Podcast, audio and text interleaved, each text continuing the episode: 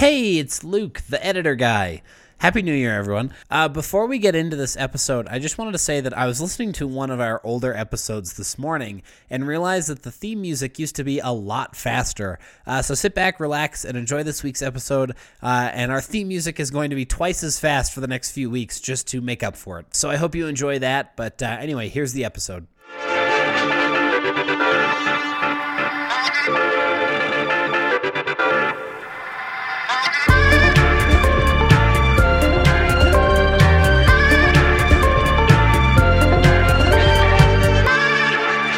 Welcome back. It's a new year. Happy New Year from the past? From the Know Nothing Nerds podcast. I'm one half of this in a galaxy far, far away duo, Twitch Collins, always here with my ever Star Wars fanboy co-host friend. I thought you were gonna take the Star Wars and then give me the Game of Thrones. What I'd like you to start doing is introducing me as Luke Westeros Westcott. That would be the best possible. Luke Westeros Westcott. that would be the best. I can put that in the brain bank. Yeah, there you go. Put that in the brain. There you go. Bank. Put that. Deposit that somewhere where it can come out to play later. Yes, for sure.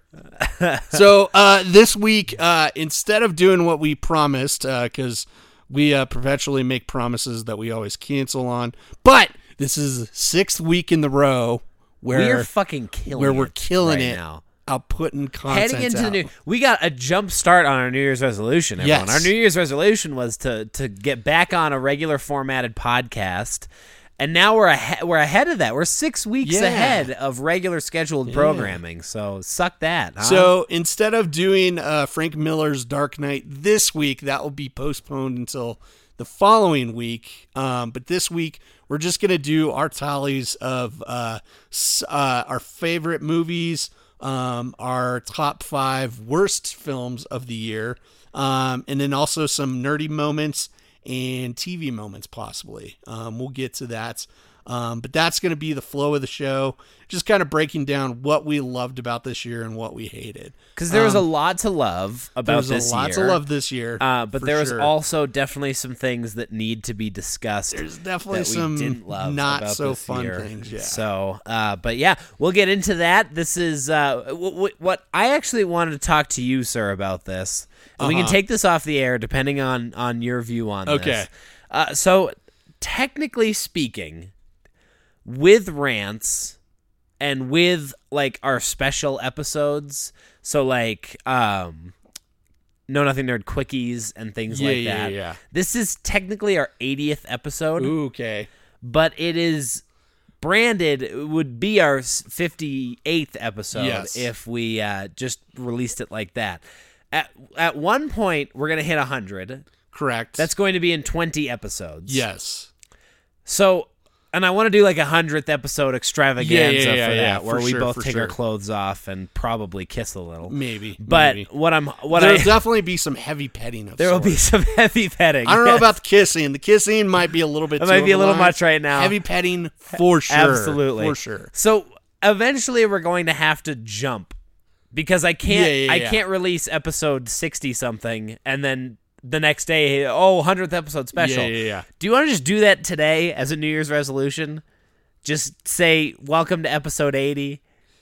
I think that we need to cut out the quickies as actual episodes. Okay, but catch up everything else besides that. Okay, so besides the quickies and the 2-minute reviews and then our like we'll be backs type things. Oh, so you want to take those out? Yeah. Damn. Okay, so I'm gonna have to do some. I'm gonna have to do some math here in the editing. Yeah. But go ahead and welcome us to blank episode, and then I will put in post what the actual number is. So you'll try to match my voice. I will match your voice. Okay, so let me give you the best representation of my voice. He's getting out some water, everyone. He's getting ready for this. Yeah. Thank you. And then actually, just to be safe. After you say, welcome to episode blank, and then you know how we have that dead air where we take a little bit, we stop the podcast. If during that break, if you could just count from 58 all the way up to 80 for me, just so I could have all of those numbers. That would be great. Yeah. So here we go. So you don't want to replace it with your own voice. No, I'm going to replace it. But no, I was only joking about it. Okay. I could do that. No. All right. That's way too much work. All right. Here's my best voice to help Luke recreate my voice to just announce the damn episode number, which is funny that we're taking this long. This is all going in. Okay, you want it in? This is all going in. It's all staying in. It's all staying in. Welcome to episode 67 of the Know Nothings podcast. Oh, shit, I fucked that up. Know Nothing Nerds podcast. Perfect.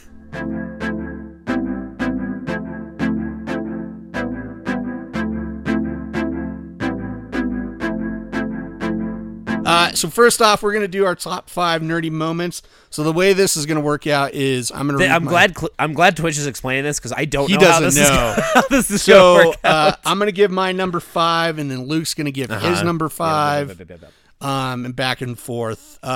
So my first one, I was going to initially put Endgame, specifically that part where Captain America says Avengers Assemble, and we get the whole array of the Avengers. Yeah.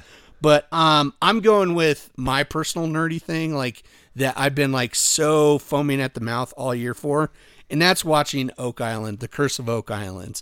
I've been nerding out over this mystery since the show debuted, and it's about these two brothers, the Liganis brothers, who've been searching for treasure on a Nova Scotian island called Oak Island.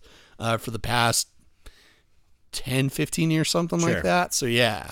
So that's what my big nerdy thing is. It's a fantastic, fun show on the History Channel. So, like, what is it about? Expand on that a little bit. So there's this 200-plus-year-old treasure hunt that's been going on this island, and it's had multiple people that have been trying to find what is perceived as this mass amount of treasures either left behind by the Knights Templar, Spanish pirates, the British army, stuff like that, pirates, all kinds of stuff.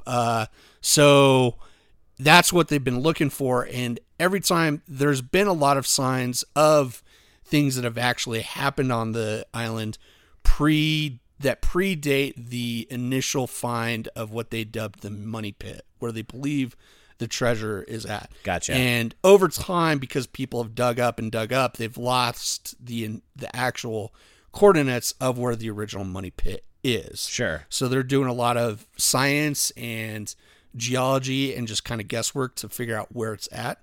But there's a lot of signs that have pointed towards that there was things that happened on this island that predate the discovery of the Money Pit.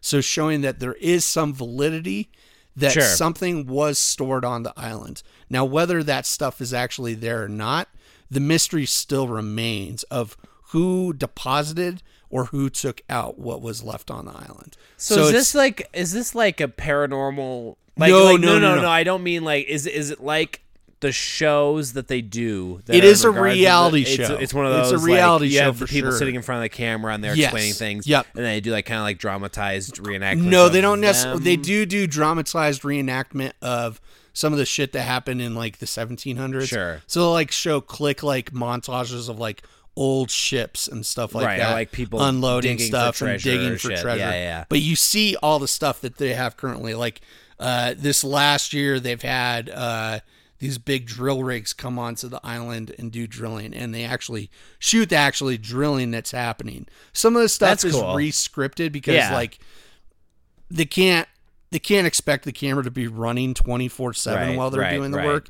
So they just have these specific moments. And like, I do know that that's scripted, but what is happening has actually happened. And the history that they're telling is actually very accurate. Yes. Interesting. Nice. Yeah. That's kind of cool. Yeah. It's been fun to nerd out on that. So that's my number 5. My number 5 is The Girl Who Lived Twice, which is a book that came out in August of this year, literally on my birthday. This was the best birthday present I could have asked for.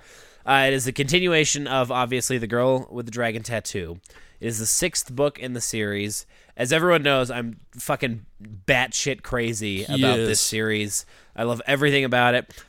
When we did our the Girl in the Spider's Web video, I was so confident that I was going to enjoy the movie that I bought the Blu-ray or the HD 4K digital copy of the movie, which was like $24. Yes. We watched it once. That movie was garbage. It was absolute garbage. Painful. You know what's funny is that movie was more painful to watch than The Fanatic. I think I have to agree with you on that, especially coming from someone who read the books. Yeah. Like I had read The Girl in the Spider's Web probably 5 times when we saw the movie, and I've read it again since we watched the movie.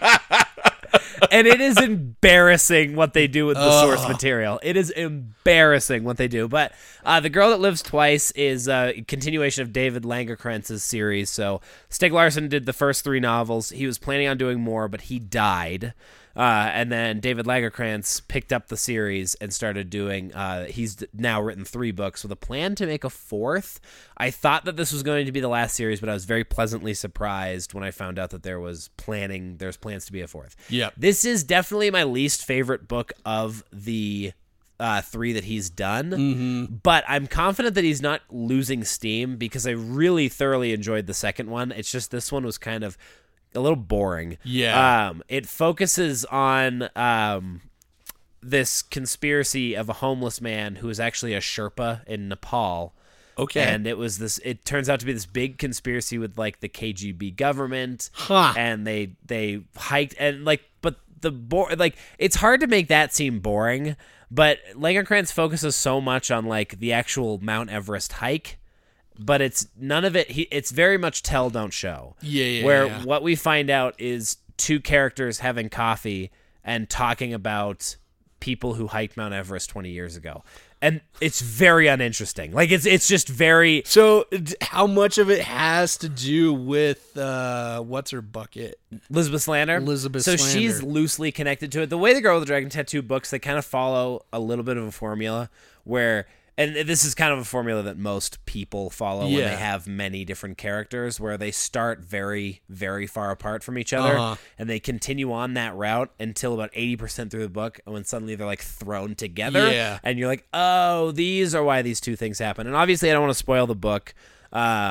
We'll spoil movies and things like that when we get into it, but I want to preserve the book, but no, not really. Okay. So it's very dissimilar until the end because Mikael Blomkvist, who is the other main character you'd argue in these books, he's very heavily involved in the Mount Everest plot. Okay. And then he and Elizabeth kind of team up toward the end. Gotcha. But Elizabeth is spending most of this book trying to finish killing off her sister. Oh, okay. There is a very thrilling moment. It starts off, Elizabeth's first chapter is her hunting down her sister and holding her at gunpoint. Oh, okay. And she makes out of that alive. So it's very interesting. She spends the rest of like the whole movie being like, the fuck happened to me? Yeah. Like it's a very out of character move for Elizabeth not to kill someone when they have them right there, especially after all the things that she's been through with her sister, but to see her like not do it in the moment is out of character. But Elizabeth understands that. Yeah. So it's not like a cheap shot for the author because she spends the rest of the book dealing with that. But gotcha. That was like one of the best. Like every time I read one of those books, I have such a blast with it. Yeah. I'm very excited for the next book. But yeah. There were some other things that happened this year that I was like, yeah, these are a little more exciting. If the book had been better, it would be higher up on my list. Yeah. But it wasn't a good book. Yeah, that book, my 5 out of 5 rating for that book is absolutely 100% reliant on me loving the story until that point. Gotcha. So that's my number 5. Nice. My number 4. I wanted to add a podcast themed one here. That's clever because we are a podcast. We're a podcast, but there's been so many good podcast moments, and I might sneak them in while talking about some of the other stuff that I'm saying. But one of my favorite moments, this comes from our friends' podcast, Conspiracy Theater Podcast. They happened to infiltrate the Flat Earther convention that happened this last year. And Carson, our good buddy Carson, decided to do a produced episode of Conspiracy Theater called Conspiracy Street. And it's them doing interviews with different people that were at the Flat Earth Con. And it was absolutely funny. Bonkers shit that people were talking about, and they did a really good job over there at Conspiracy Theater. I just recently went back and listened to our episode of Conspiracy Theater, because we have something a little up our sleeves that you guys are going to hear eventually. Yes, but it's been in the making for a long time. Correct. That we recorded the same night that we recorded with the Conspiracy Theater people. So kind of stay tuned for that. But the first thing that you hear me say in the podcast is you and I are doing podcasts wrong. Yeah. Because Conspiracy Theater is doing it so well. Yes. They're like continuously knocking it out of the park. Yep. I just recently listened to their amalgamation. They had a year in conspiracy. Yeah. And it was the same thing. I'm just constantly so many funny bits that they have done. Yeah. And the fact that they've done a live show this year. Yes. They did the year in conspiracy, and then they also did the Flat Earth. They're doing so much interesting stuff. Yep. They got a merch store already up. The merch that they have is way, way cleverer than like anything I could come off the top of my head. Yeah. So kudos to those guys. They got some great stuff in the works. Can't wait to see what they got and help them out with that stuff. And who knows, we might have Carson and Amber and the rest of the gang back on the one of our episodes. I'd love that. They're always welcome for a Carson moment. Yes, for a Carson moment. Which those are to come. We haven't gotten to the movies yet. Those are to come. Carson moments are on the horizon for sure. My number 4 is going to be a quick one. I just wanted to throw this in because there's not a lot to discuss about it yet. But it got me way more excited than I was for The Girl with the Dragon Tattoo, which is saying something. Hollow Knight has a second game coming out, and it's called Silksong. And on Valentine's Day of this year, my lonely ass fell in love with the trailer that they dropped for Silksong. That looks like it could possibly be the greatest video game ever. Whenever it comes out, no idea when it's coming. Obviously, it's not this year, but we're going to look for a 2020, maybe 2021 release. I want them to take their time, but the footage that they've released in the trailer makes it look so goddamn good. I'm very excited for it. Nice. So that's kind of a callback of like, this is a nerdy moment that I had in 2019 with the trailer.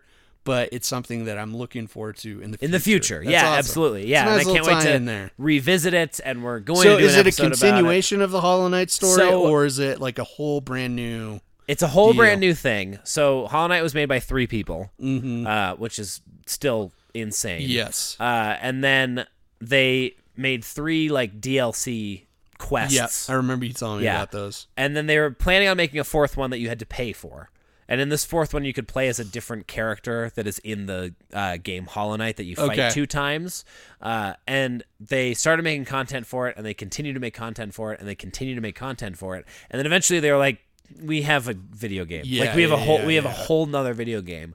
And so that's kind of how that happened. It was supposed to be part of Hollow Knight, but now it's not even called Hollow Knight Silksong. It's just called Silksong. Like, it is its own thing. Gotcha. But it is very... Is the story... Does the story match up with stuff that happened in Hollow Knight? It's in a different place. I think it is a prequel to what happens in Hollow Knight. Gotcha. Yes. Gotcha. Yes.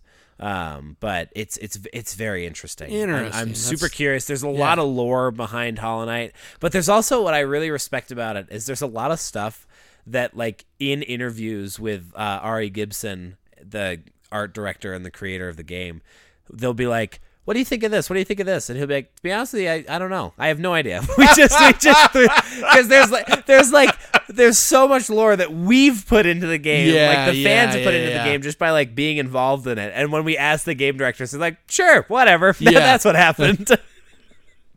I guess if you could pull off fan service like that, I guess might as well go with it. Right. Exactly. Yeah. Right. Whatever. So there you go. There's my number 4. My number 3, this is kind of a selfish one, selfish plug, nerding out whilst breaking down The Fanatic with Luke Westeros Westcott. I let it in. You got it in there, my man. That was so much fun. I'd been looking forward to reviewing this film. for a long time when I heard it was coming. Yeah.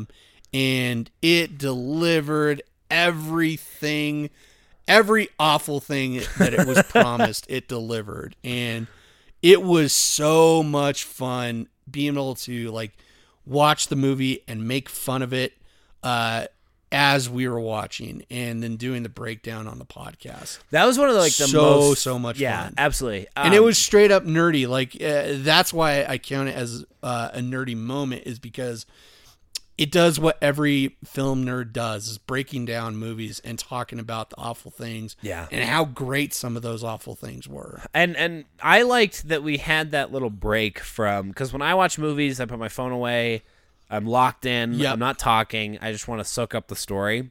But you just can't realistically do yes. that with a movie like Fanatic. Yep. So that was a nice like new experience for me yep. to like sit down with you and just like shit on a movie while we were watching it, and then shit on the movie again for another hour. Yeah. Like that was just a ton of yeah. fun. And it was funny because so how I was really introduced into the story of the Fanatic was from the YouTuber Chris Stuckman, who is definitely one of my favorite reviewers of film right now.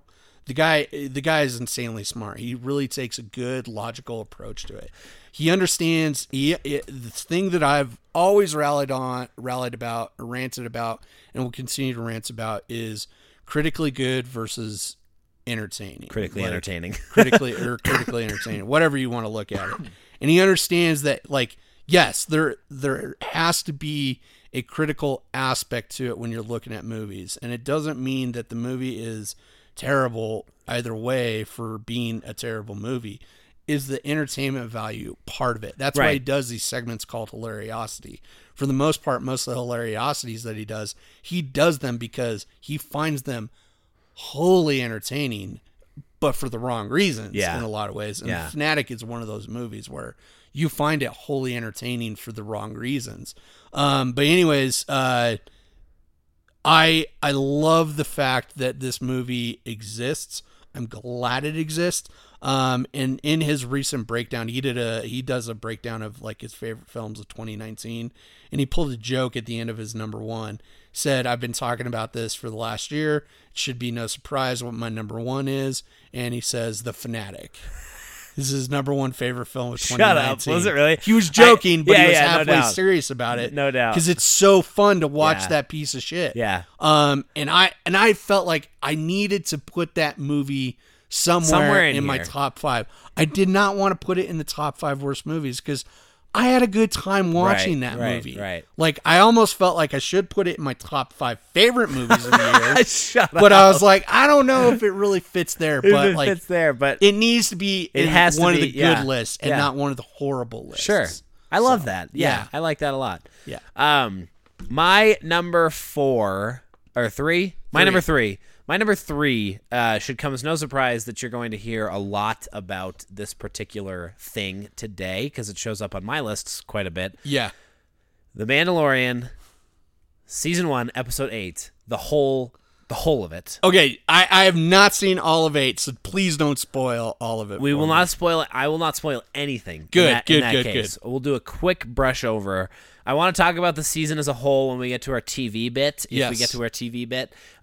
But episode 8 was just like jaw drop, eyes wide open. It's one of those things where, you know, when you see a movie that you're so into mm-hmm. that you just keep eating, like if you're at the movies, you're popcorn, yeah. you're just shoveling popcorn. I was past that. I brought food with me uh-huh. to watch this. Yep. And it was cold by the time the episode was over because I was just so locked in. I was unaware yeah. that I was a human yep. for that 45 minutes. It was perfect. Yes. I won't say anything more. He's like they smashed the landing. Yep. And I cannot wait to see where they go with this. And they got greenlit for season 2. They got greenlit for season 2. Put it. He said fall of 2020, I think yep. is what he said, is when we can expect to see season 2. But it's the perfect Star Wars thing. It's the best one we've ever had, in my opinion. It's so good. It's so far from what I've seen, The Mandalorian, it stands up to the scrutiny. Like, yes, there was, in my opinion, there was a few low moments in the series and stuff like that.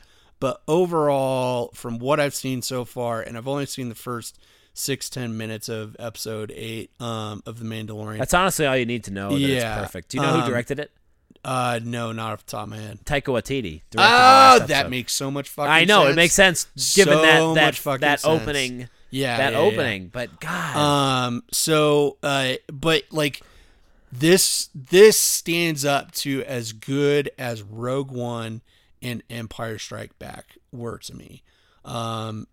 And it deserves every nod that it's gonna get. Yeah. I hope that there's an Emmy in the works for them, maybe a Golden Globe. That'd be awesome. Even none of that, sure. Like that would all be great. I don't really care about those things. Yeah, we had our Grammys episode or whatever, our Emmys episode or whatever. I would love to see Favreau involved with Star Wars more. Like that would be the best reward you could give. Give him anyone. And Filoni really knocked it out of the park. Really need to be the new boys in town to really start taking Star Wars to the next step. Yeah. Because as divisive as the latest trilogy was, The Mandalorian gives me so much hope for this franchise. Yeah. And I think episode 6, it was one of like the favorite ones in between two of the slumpy ones. Yeah. It may have been the Prison Break one, but that was episode 7, wasn't it? No, I don't know. No. Oh, okay, I think it was the Prison Break. The lady who's making the Kenobi series directed that episode. Oh, okay, nice. And everyone's talking about her. Like they I don't know what has happened to Star Wars since Disney Plus, but they've done a 180 for sure. They have. Because like then they've gotten back to here's one of the reasons why is because it's a TV series. Yeah, that's true. It's a TV series. And you just they're handling it like a TV series needs to be handled. Like, you need to have an overarching story that connects all the episodes together. So you have two respected showrunners. Yep. And then you have good directors like Taika Waititi and like What's-Her-Face. Yep. And from then on, it's just you. I think you're totally right because what we've seen with Disney so far are two things. We've seen a very unorganized and uncommunicative trilogy of movies, which kind of was a mess. Yep. And some people liked it and some people hated it, like really hated it. But then we've also had a very tightly controlled but very a lot of freedom involved as far as creativity. Yep. But you have two people that are keeping an eye on the whole thing. Yep. And everyone loves it. Yep. Everyone loves it. Yep. You can always tell when people like something when the memes hit like your phone quickest. Yeah. At work, did I mention I work at Apple? You have maybe a few times. At work, every email we send a Baby Yoda will get in there somehow. And that's just the reality of it. Baby Yoda is in my schedule planner. Every email he sends me has Baby Yoda in it. Nice. Every single email he sends me. So like it's just shaken up, and it's I said it the last few times we've talked about Mandalorian, but it is so beyond refreshing to be able to just openly discuss Star Wars without like having to pick up a sword and shield and go to battle. Just to like be able to nerd out and be a fan with other people about Star Wars is important to me, and I love it. So my number 2. Number 3. I love this. No, my number 2. Number 2. My number 2 is The Mandalorian. Hey! But a specific moment in The Mandalorian. Let's hear it. Bill Burr. No, Baby Bill Burr. Yoda. No. I love Bill Burr, but no, it's the Griff and Simmons moment at the beginning of episode 8. I knew Red as soon as you Blue. Texted. Yeah, that's Jeez, fucking crow. I love it. It might be a little bit of plagiarism on this part, but like it was the essence of Red versus Blue that was shown there. If you don't know what we're talking about, Red versus Blue was a 2009. It was right after. Yeah. It was close to when Halo 1 came out. Yeah. And what it is, it's a web series that was using Halo 1 to make these little short movies. If you guys have never heard of Rooster Teeth, this is why you've heard of them. Yes. It's so That show is so fucking funny. It got ridiculous towards the end, but the beginning, so stellar. And what's so interesting about that is, like, as the production quality of Red versus Blue went up, the comedy kind of took a downside, and it's because they just ran out of content. Like, if they started Red versus Blue today, like before any of those like web series have come out, like if Red versus Blue came out with the technology today, it would be fucking awesome. But they just didn't have the technology to make it like really great production, but it was fucking hilarious. But the way they introduced The Mandalorian episode 8 is quintessentially the beginning of Red versus Blue. Two soldiers that are just like, they're just normal dudes that have this job to do, and they're just talking bullshit. Like, it's a good sight into what it means to be a stormtrooper. Absolutely. At that time. I couldn't. Like, so funny. So absolute funny. It's, I love the, I love more of like when they're just trying to shoot the can on the ground. Dude, it just perpetuates that that whole thing of stormtroopers can't hit the broadside of a barn. So alone in the basement at like 11 o'clock at night, I'm laughing my ass off at that scene right there. It was the hardest I've ever laughed. Like, the second guy gets out the gun, misses, and he puts that laser gun to his head and shakes it. He's like, ah! Misses again. Still misses. It's beautiful. Oh, it's beautiful. So good. I love that. So yeah, that's my number 2 moment, a nerdy moment of the year. That's awesome. That's awesome. Yep. My number 2, and I'm very excited to introduce this, and I think the way I am is I'm just going to cut while I'm saying what it is. I'm just going to cut to the actual bit. Okay. I Am Iron Man. Oh, yeah. That moment alone, for me, being a very new fan of Marvel, I just still, like, that is an unforgettable moment in the theater. Yep. I had goosebumps. I was crying. Every emotion that you should have felt, that all, like, the million other people that were packed in that theater, I was feeling, and I had been a fan for less than a year of those movies. And they had me hook, line, and sinker from that point on. Yep. And I was like, this is just going to be the greatest movie ever, isn't it? That movie had so many like great nerd moments in it. That the culmination of that statement of I Am Iron Man was just like call back to the OG. It's a back to one moment almost. Yeah, and a back to one that spanned 20 years. Yeah. It's kind of ridiculous. Now, I could fill up a whole like nerd moment list with that movie. Just with that movie alone. Movie. It was such an incredible moment. Yep. And I remember we had talked about it going into Star Wars being like, I kind of hope it was a cheer friendly crowd. Obviously it was at the Alamo, so it wound up not being, but we were at just some random big movie theater down in Denver when we saw this. And so everyone was cheering at everything, and they were laughing at everything, and they were clapping at everything. But that moment was like just a combination, like that was just a free for all. Yes. People were screaming, people were crying, people were laughing, people were standing up. Like it was such like it was the coolest theater moment and one of the best nerd moments. Yes. Obviously the number 2 nerd moment of this year for me. My number 1, Luke can attest to this. This was my biggest nerd out moment of the year. Was while watching one of the post credit scenes of Spider-Man Far From Home, the return of the great J. Jonah Jameson, as played by J.K. Simmons. Twitch lost his mind. I lost my goddamn mind at that moment.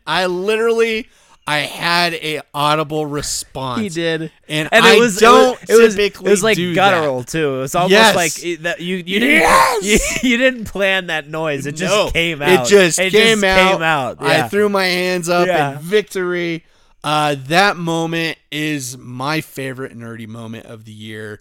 It was something that I was hoping for, that when they reintroduced the character of J. Jonah Jameson in the new Spider-Man franchise, that it would be played by the great J.K. Simmons. Yeah. This man, I don't know how much familiarity you have with J.K. Simmons, but like I have Whiplash and Spider-Man, the first Sam Raimi one. Okay. Those are like, that's really the only two. So like he is J. Jonah Jameson. Yeah. Like he is the only person that could play that character. I've seen side by side with him in the comic, and the way that he's written in the comic books, the way that he was portrayed in the animated series, like J.K. Simmons owns. Like, yeah. It's as good as Ryan Reynolds is to Deadpool. Like, damn, Ryan Reynolds is Deadpool. J.K. Simmons is J.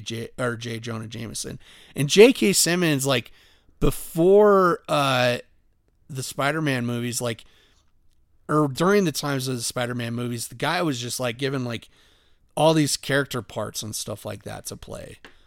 He wasn't ever given a bigger stage, and like I've always seen the guy as excellent. He's done some great performances. Did you see Whiplash? Yes, and that's what I'm getting to. Like, yeah, he was in Juno, which was a fantastic movie. His part in that was relatively small, but he still sung in that movie. Yeah, and then Whiplash came out, and it was just like, finally, this guy's getting a big role, like, to really showcase his talent. Also, his Farmers commercials. Oh, dude, yeah. Which segues us into today's sponsor, Farmers Insurance. Sign up today. Go to www.farmers.com/JJonahJameson, J. Jonah Jameson, to get 100% off life insurance, house insurance, car insurance, all sorts of insurance.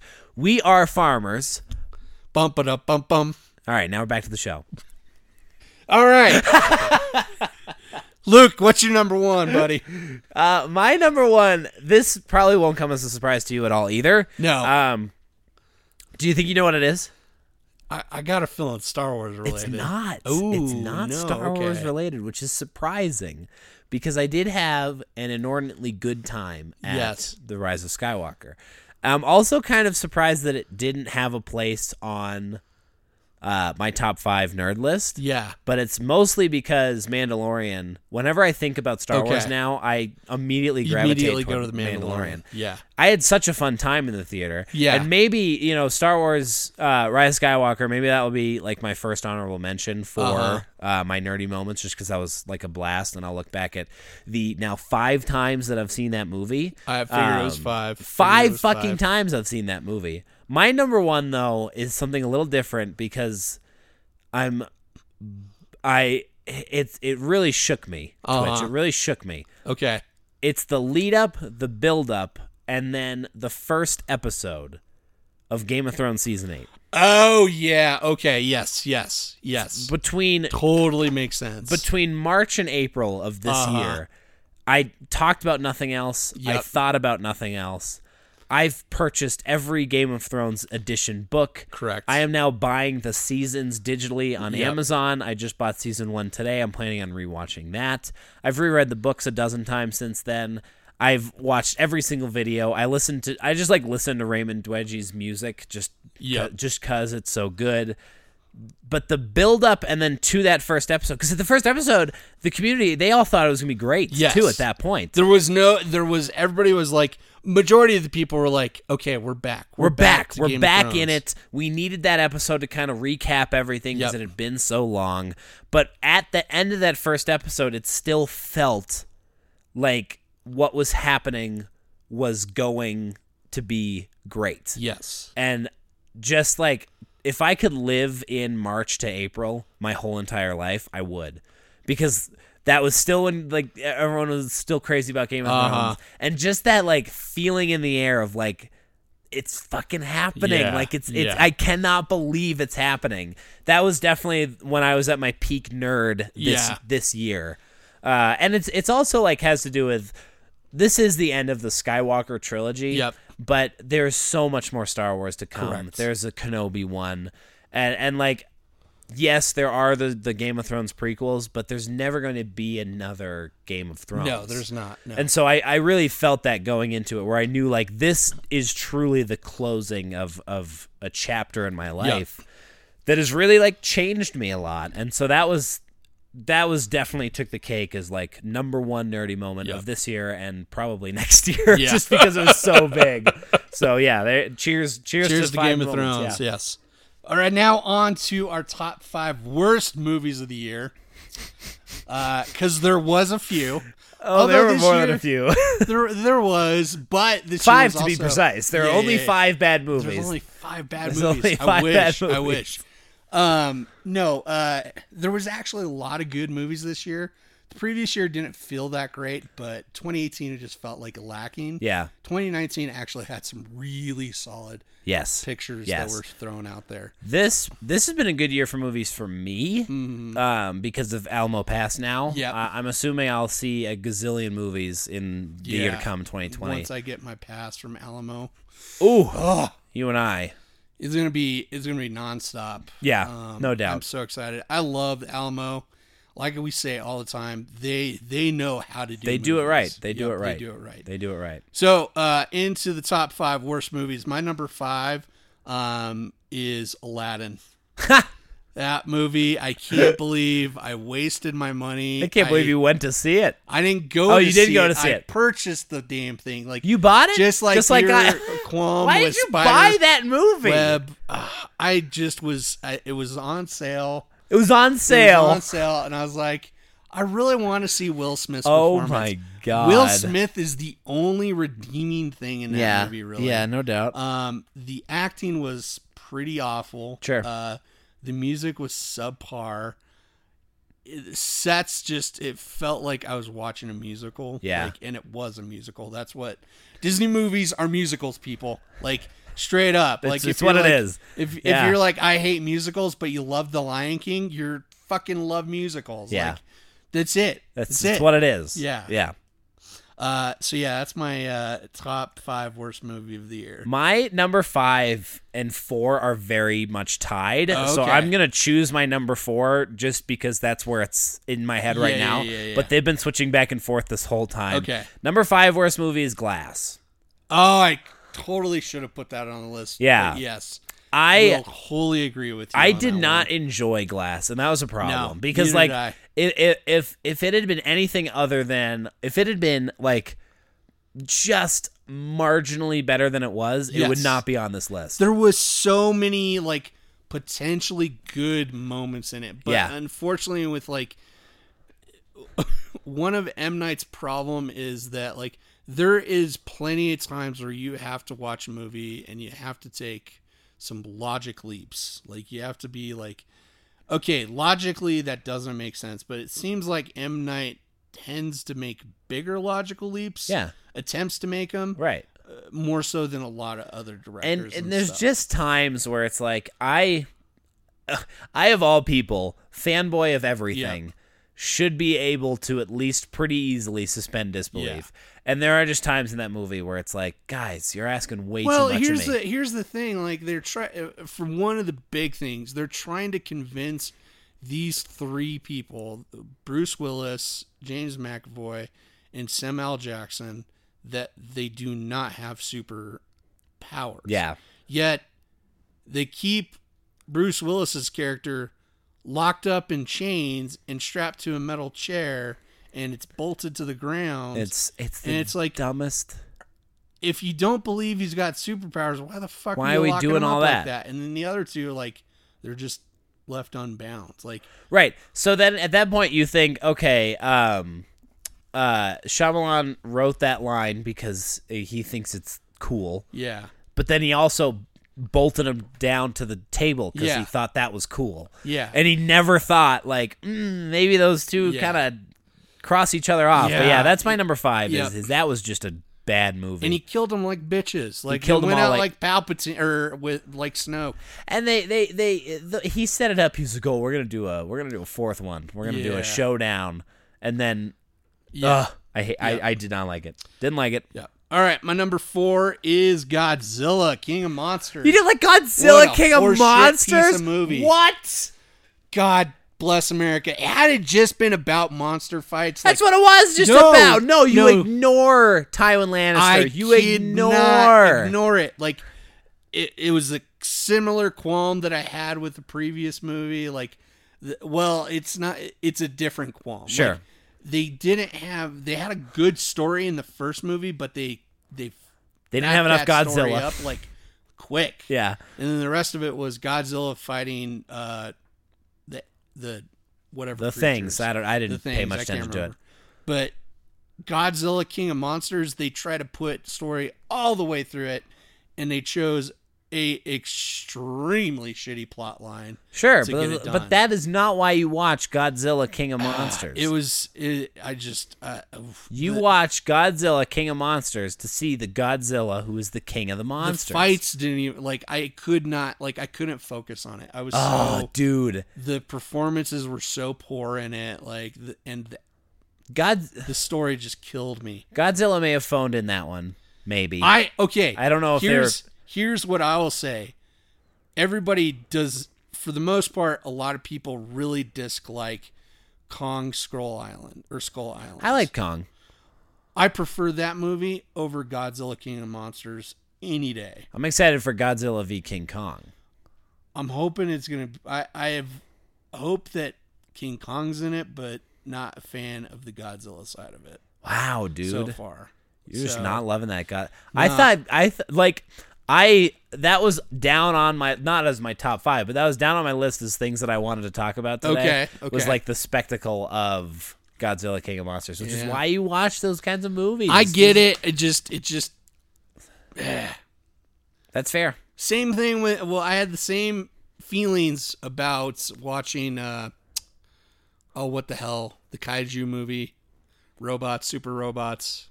Pacific Rim. Transformers. There we go. Pacific Rim. Trans Uprising. Rims. Sure. Transgender rims? I'm going to cut that out.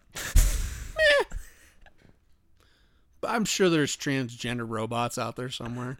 Is there? I'm trying to figure out a Motorhead joke. Let's just move on. Let's just move on. Out of that, and I just can't. Let's just move on.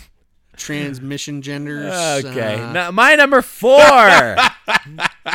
Velvet Buzzsaw. Okay, I don't even know this movie. You don't even know Velvet Buzzsaw? No, I do not. Jake Gyllenhaal. It's a Netflix. It's about the paintings that come to life. Oh, yeah, the horror movie. Yes, it's a horror comedy is what it is. Had zero interest in everyone seeing that movie. Really liked it, except that's what for I me. Heard. That's what I heard. It had a 94% rating on Rotten Tomatoes, and the Google user score is very shy of 100. It's Jake Gyllenhaal, obviously greatest actor of our generation. This has been his decade. Yeah, his acting performances in his movie and everything that he's done has been outstanding, and he does a great job in this particular movie as an actor.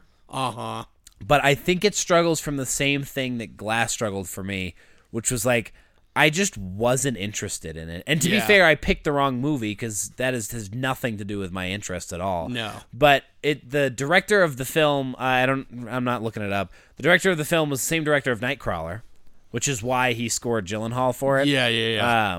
But it was uninteresting. It was bland, boring. And it was very look how meta subject commentary we are on art and things like that. And I'm sitting there yeah, but you're not a fun story, are you? So, yeah. So I'd give that a 4 out of 10. Yeah, 4 out of 10 on my rating. Here's my number 3. Let's hear it. Murder Mystery with Adam Sandler and Jennifer Aniston. The best movie of the year. Oh, that movie. I can't believe I actually made it all the way through that movie. I can't believe that was one of the biggest movies of Netflix's year. That blows my mind. Adam Sandler has this weird ability to pull viewership, even though most people that I talk to cannot stand his new movies. Yeah. It still blows my mind to this day. The fact that he also got a 9-picture deal from Netflix is also just mind-blowing. And that movie, it makes very little sense. The mystery side of it is a joke. It's not very funny. There's funny bits. But if you want to see Adam Sandler at his peak in comedy performance, go back to watch Happy Gilmore, Big Daddy, Mr. Deeds, Waterboy, or the OG Billy Madison. Yeah. That's when Adam Sandler was at his peak with comedy. And even then movies. It was questionable. I have been hearing nothing but great things about Uncut Gems. And I think Uncut Gems was pretty good. I think that Adam Sandler has some seriously good acting chops. Like, yeah. I do think that he can perform. I'll say this, like, part of the reason is because the director and writer of the movie is one of my all-time favorite directors, Paul Thomas Anderson, but Punch Drunk Love with Adam Sandler is a stellar performance and stellar film. Yeah, and I'd say the same thing about Uncut Gems. Yeah, I'm not talking about that any other time today, but that movie was fucking phenomenal. Yeah, so it I just wish Adam Sandler would hang up the comedy coat. The comedy, yeah. At least for movies. I do think his stand-up is still pretty funny. I haven't seen his latest Netflix special for comedy. I may get to it at one point, but like his comedy albums, all the ones from the 90s are hilarious. I still use some of the things that he says. Like, if you ever hear me say Jeezum Crow, that's like straight up. That's Adam from him. Sandler. Yeah. That's from Adam Sandler. Yeah. So, yeah. Murder Mystery. It's definitely not a hot one out of 10. Out of 10, probably 2. Ooh, that's down there. Yeah. Oh yeah. All right, my number 3. This is going to be a little divisive. Joker. Really? Yes. Ooh. Yes. Interesting. Yes. Interesting. My biggest problem with Joker is that if it was not about the Joker, no one would have seen it. And that's a shit argument to make, because you could say that about a bunch of other movies, that if it wasn't about this person in particular, then you could do without it. But I thought it was edgy for edgy's sake. I didn't think it had a point to make. I also don't think movies like that should necessarily be coming out in the current climate that we're in right now, where it's like when we went, there were signs everywhere in the theater that were like, no costumes. This isn't a kids movie. Yeah. Be aware of these things. There was like an extra security check when we went to the movie. Uh-huh. Like, that's a response to this movie in particular. Yeah, I think it's overreaction though. Total overreaction, but still, like, it's an overreaction to a problem that exists. Yeah, but I don't think that fault should be laid on the filmmaker. I agree. It's a societal thing, and I think that for me, I think that this movie was important to come out. The same thing with like a lot of other social commentary films. That movie was not a comic book movie. Like, no, everybody that said, like, yes, it used characters from comic books, but it was not a comic book movie. This movie, in my opinion, Joker was meant as a social commentary of the social climate that we live in today. Sure. And it was a perfect representation of that. Yeah. But it's inside of the comic book universe, birth from comics, and I don't know, like, I didn't care for it. The whole time I was watching it, I couldn't really get into it. Gotcha. I think Joaquin Phoenix, I'm gonna go ahead and say it, in all of my bottom 5, even with Glass, all of my bottom 5, the acting is phenomenal. Okay. Joaquin Phoenix kills his role. I like his laugh. Yep. I think it's creepy. There's like, I was the perfect amount of uncomfortable during the movie. I just didn't find the story interesting, and I like, after I was out of it, I was like, yeah, if this was called Dawn, no one would care. Actually, you know what I'm gonna do right here? I'm gonna put in a cut. I don't know if I can do this. I'll either do this with my voice, or you'll actually hear a bit of this podcast. Yeah. It's called The Weekly Planet. It's been a podcast that I've been listening to a lot. It's by Mr. Sunday Movies and his friend. I was listening to a podcast a few weeks ago, their review of the Joker, and one of the two, Nick Mason, he says basically what I was just saying about, like, take the Joker out of the Joker and it becomes a less interesting movie. And Todd Phillips actually said that to himself. Like, he did want to make this movie. It was just, it happened to be, I don't want to say convenient, but it just happened to be a happy accident. Yeah, totally. And again, I understand that's like a shit excuse, because the whole point of most interesting movies are the characters. Yes. So if you take the character out of the movie, then it's kind of pointless. Yep. But I like what Nick Mason says here, so I'll cut now to either me or Nick Mason. There's elements of it that I really liked. Yes. But for me, this fell down in a lot of places. Okay, picture this. Yeah. The same movie we watched. I know what you're going to say. Yeah. Do you? I was going to pose you the same question. Really? But you take out the Joker element? No, but okay, well, you do, but here's the thing. Same movie. Yep. But rather than a man who puts on like white face paint and dyes his hair green, he puts on a tank top and he shaves his head. And instead of calling a movie Joker, it's called Dom Toretto, and it's the same movie except he's like a little weak, broken down man, and he's so afraid. But society keeps beating him down, and eventually he snaps and he steals Robert De Niro's DVD player, and he starts a life of crime. And then all the critics are like, "Oh my god, this has redefined the street racing genre. Oh my god, this is such a mature take on this character that nobody would dare to do before." And then you'd be like, I didn't really see any street racing in this movie. And they'd be like, yeah, well, car chases for children, aren't they? Car chases, this movie's moved beyond that sort of... It's about the human drama, isn't it? You're fine, but it's not... Yeah. I think it's one of the... That's my number 4, though, so... Gotcha. 5 out of 10. Gotcha. Wasn't that your number 3? That was my number 3. Correct. You're on 2. All right, my number 2 is... this movie, I knew going into it was going to be bad. I knew going into it, like, it was going to be a rough sell, and I don't even think I saw it in theaters. I think I saw it after the fact. Dark Phoenix, X-Men's Dark Phoenix. The final of the Fox X-Men movies. Yeah. Thank Jesus Christ, our Lord and Savior. The X-Men franchise has gone through... some ups and downs, primarily downs. Yeah, no doubt. In its stay with Fox, Dark Phoenix takes the fucking cake in a lot of ways. Some of it by just pure coincidence, it had to take a dive because there's a lot of plot similarities to Dark Phoenix and Captain Marvel. I have no doubt in my mind that the villains in that movie were supposed to be the Skrulls. But because Captain Marvel did the Skrulls, they couldn't really use it for Phoenix, Dark Phoenix. So I understand that there were some story elements that they just couldn't get around. Yeah. Do I think that they could have done a much better film? Yeah, in a lot of ways. There were so many mishaps in that story. Casting was off, choices that they made from the beginning of the reboot of the X-Men franchise. Putting Jennifer Lawrence as Mystique as one of the primary characters through that franchise was a stupid decision on Fox. Like, they just did it because Jennifer Lawrence is hot. Yeah. Name is hot. She is hot, but her name, she was hot commodity at that time. Yeah. She's coming off the Hunger Games stuff. So it made sense to the studios to put her in there. And it was a bad decision.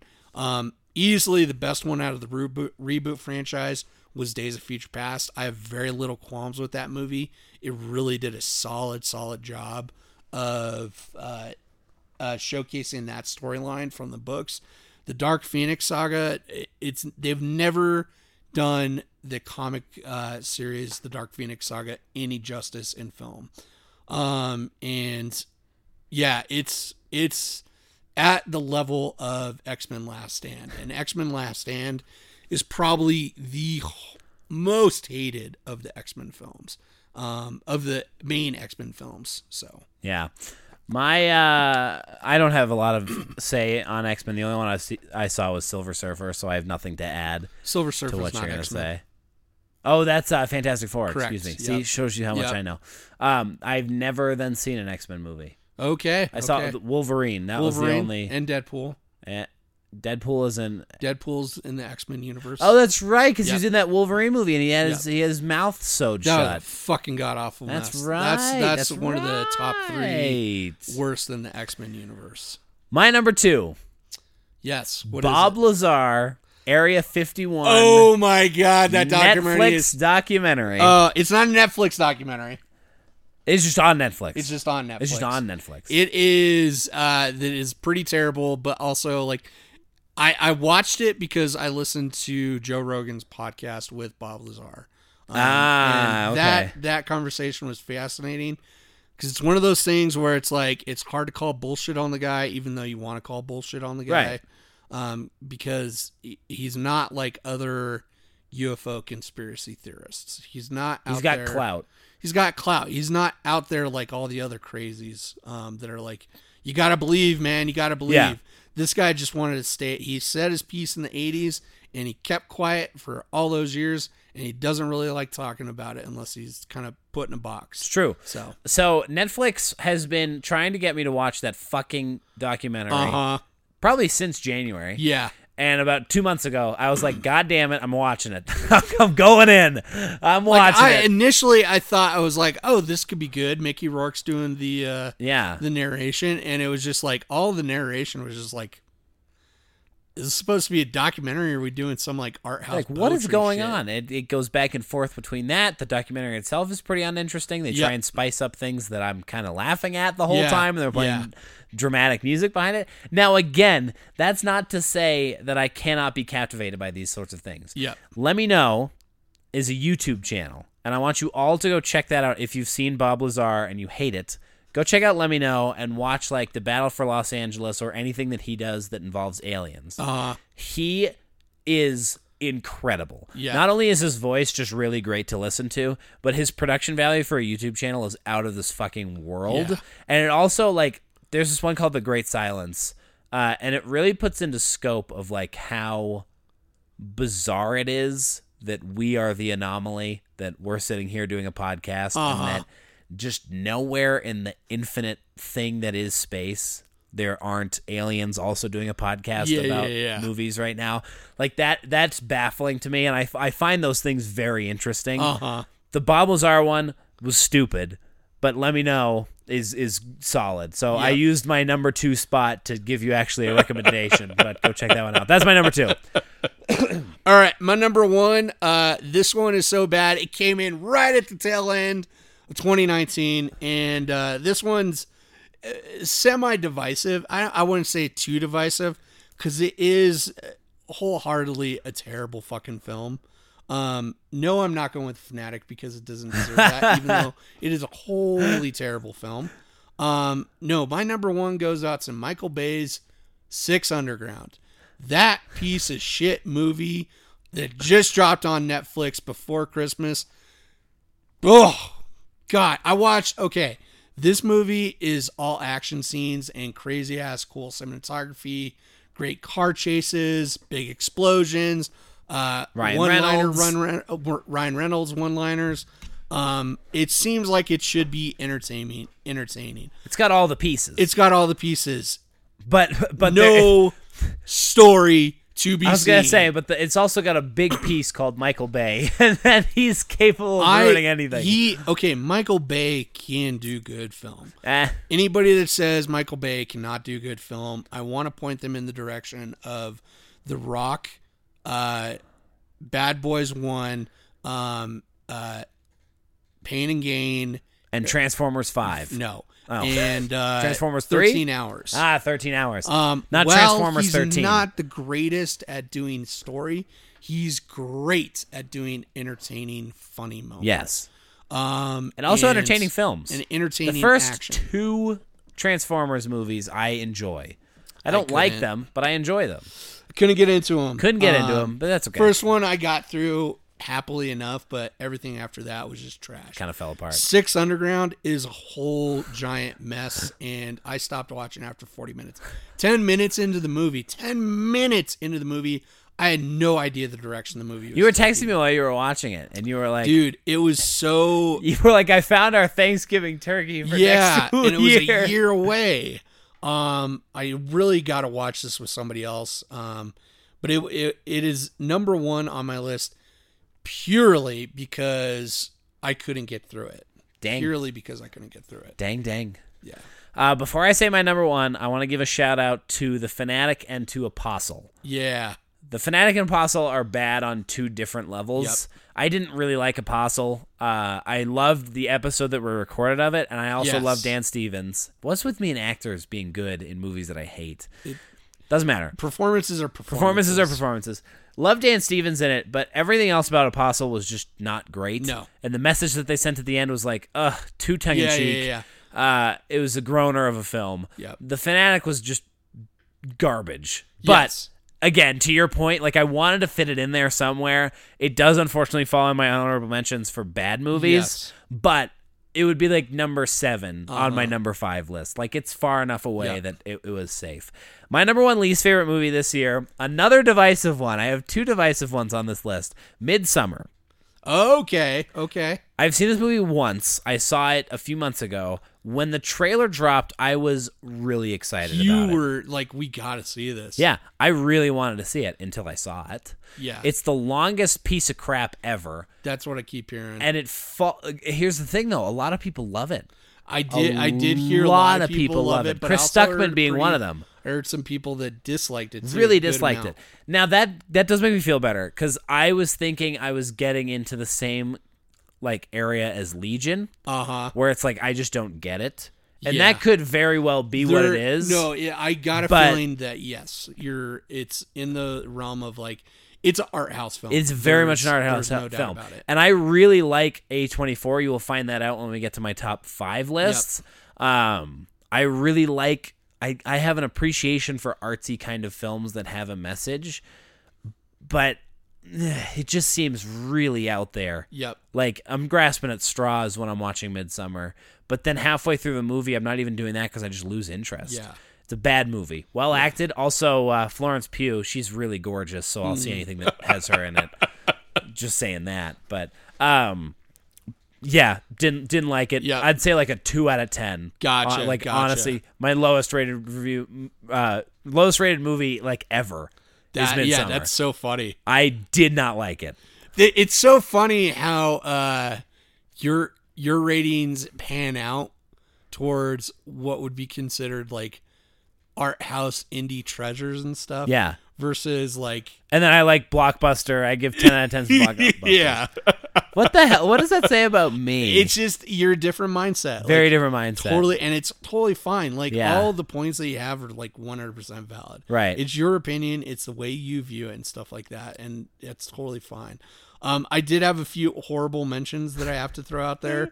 I wish I had called it horrible mentions. Yeah. I said it originally. And then you just switched it. And then I switched it. Alita Battle Angel. No! Whilst being visually stunning.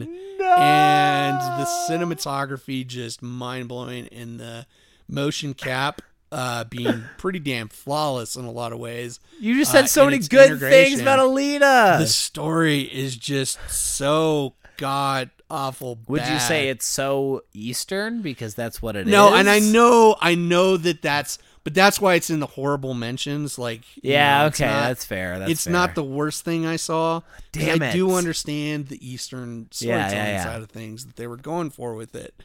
But being a James Cameron, Robert Rodriguez film and stuff, it was just like, guys, and you're making this for American audiences. Like, they could have dressed it up. They could have dressed it up a little bit more on the Western side of storytelling. Damn it, that makes me so sad. Twitch. The other one is It Chapter 2. No, I like the performances in that. Yeah. The story in it was just so.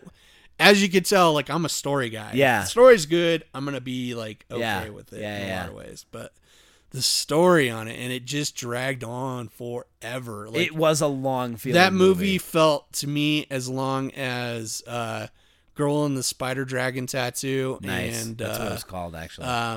Avatar, The Last Airbender. Yeah. That series of TV. Nickelodeon shut up! Shows. I was going to put It Chapter 2 in my horrible mentions, but stacked up next to It Chapter 1, like I have to see the two of them together. Yeah. I remember when I left It Chapter 1, I was excited to talk about it, and I was excited to see it again. I don't really have that much energy to watch It Chapter 2. No, neither do I. But I do want to see, I want to sit down on a day off and watch It Chapter 1 into It Chapter 2. If they do a supercut, I might consider that. Yeah. Like that's, I want to do that and then close the book. Yes. Because I'm done with it after that. If he does a supercut with new cuts and maybe tightening up some of the shit that happened in Chapter 2. I might have to sing a different tune. I think what It Chapter 2 falls victim to is the opposite of what Godzilla 2 falls victim to, where it's like too much of a good thing becomes a bad thing. Yes. Too much of Pennywise immediately became not scary. Yep. Like instantly. Yep. As soon as he starts doing his monologue, it's like, okay, this is really well acted. Like, good on you, Skarsgård. but I'm not scared of you anymore. Yeah. Maybe that's the point of the thing, the message they're trying to send, but I'm going to a horror movie to be scared. Yeah. I don't want to not be scared of that. At the climax of the movie, you should be shit in your pants. Right, like, exactly. In a horror film. Yeah. But that felt very adventure film. There should be, there should be a lot of tension wrapped up, just like, just tightened up so much. Also, Spider Pennywise is a bit ridiculous looking. You should have seen the TV movie version, dude. I don't doubt that, but that was also a little ridiculous. Yeah. So I see where you're coming from there, but I did enjoy it still. I do have to mention this, and Luke's gonna fucking hate it. I have to throw in Star Wars. I was waiting for it. I was waiting for it. It does not deserve to be on. No, did you notice how well I took that Twitch? I was waiting. I knew it was happening. You knew it was coming. I was gonna fake you out and put it as the number one. I felt it coming. I was like, is he literally gonna put Star Wars as his least favorite fucking movie? I almost was gonna make the joke about it. I should mention that a nice little joke that I was gonna make during our Star Wars episode was that I was going to say, welcome to our post-Christmas turkey episode where we review Star Wars Rise of Skywalker. That. I would have left. That's great. But I did have to put it here because while I was entertained during the movie, it is definitely story-wise out of the year. Not a good movie. Yeah. It's not the worst Star Wars movie by any stretch of the imagination. But it's far from the best. It's far from the best. Yeah.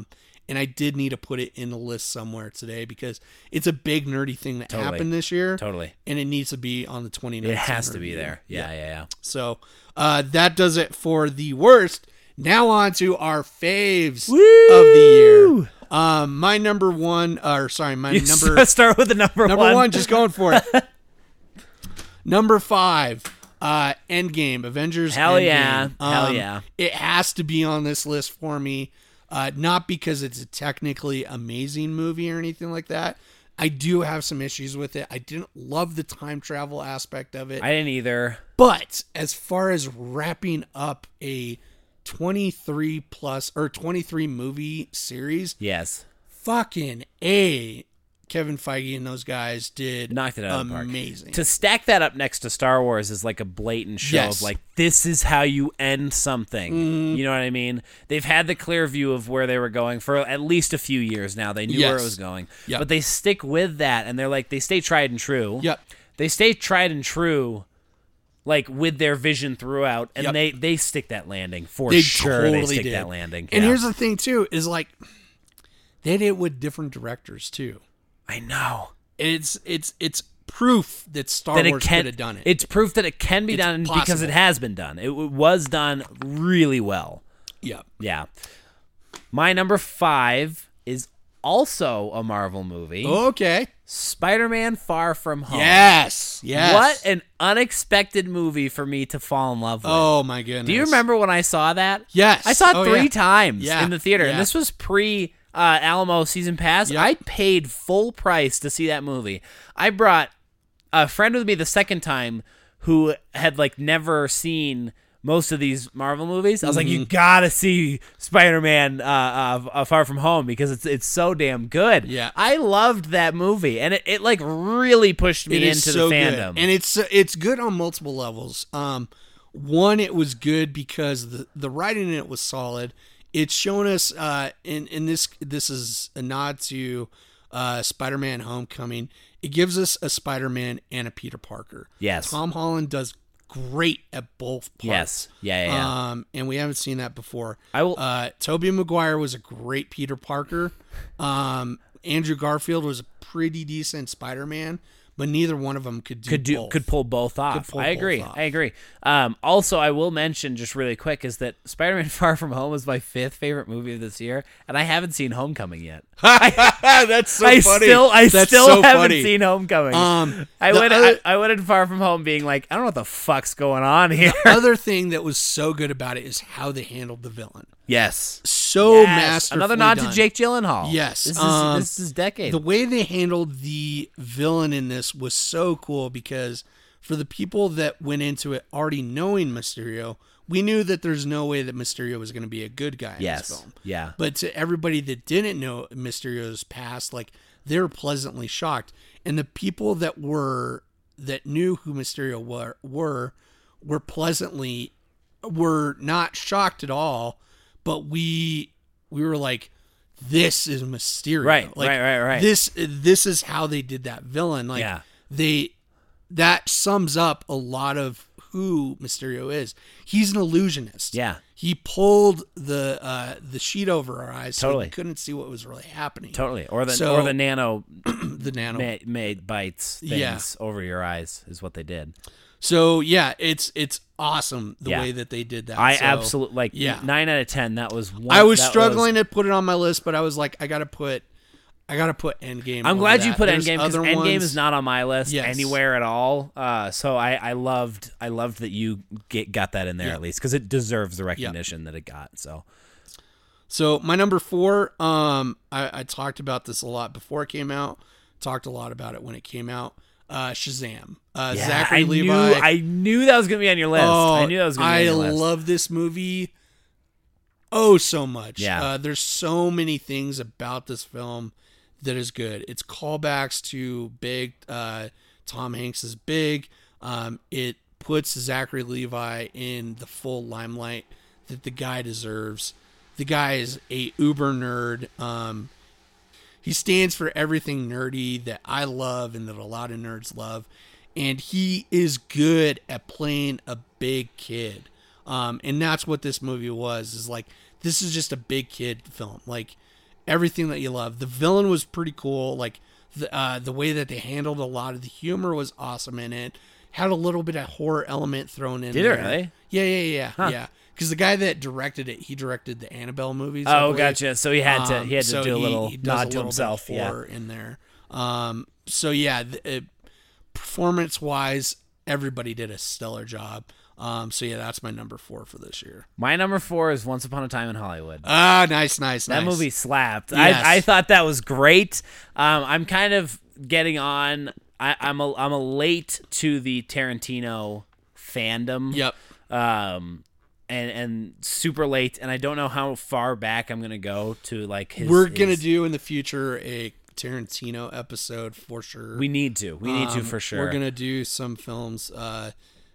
Definitely going to do Reservoir Dogs because it's a fantastic film. Yeah. So we might do 3 or 4 films and watch those. Like an M. Night, but we'll actually enjoy it. Yeah, exactly. I thought it was well acted. Yeah. Beautiful movie. Yep. They like built a fucking highway for the scene for that movie. Like they pulled off all the stops. I believe this is his 9th out of 10 movies that he's planning on doing. So he's going to go out with a bang, or it's his 8th out of 10, so he has 2 more left. I don't know exactly what his plan is, but I'm pretty sure he set out to only make 10 movies. Yeah. 9 movies, excuse me. But yeah, I thought it was a stellar movie. I'm a sucker for a slow burn when it's done right. So you think Game of Thrones, things like that, like you can do a slow burn if it's captivating. Yep. And Once Upon a Time in Hollywood is absolutely a slow burn. Yeah, that movie is slow, but those last 20-ish minutes make the whole thing worth it. And it's one of the best. My number 3, whilst it was on Luke's list, it's my one of my faves, Joker. Todd Phillips knocked this one out of the park, in my opinion. Mostly due to Joaquin Phoenix's performance in this film. If you're looking for pure acting at its finest, this is a movie to go to. Yes. There's a lot of shades of Scorsese in this movie. I will point out something that we said in the past that somebody could have called us out on.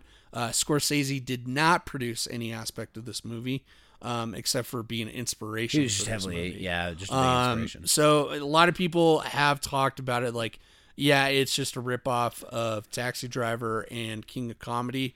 While there's a lot of elements that come from those movies, this movie definitely is Joaquin Phoenix. And that's worth watching. Yeah. Him at his peak performance.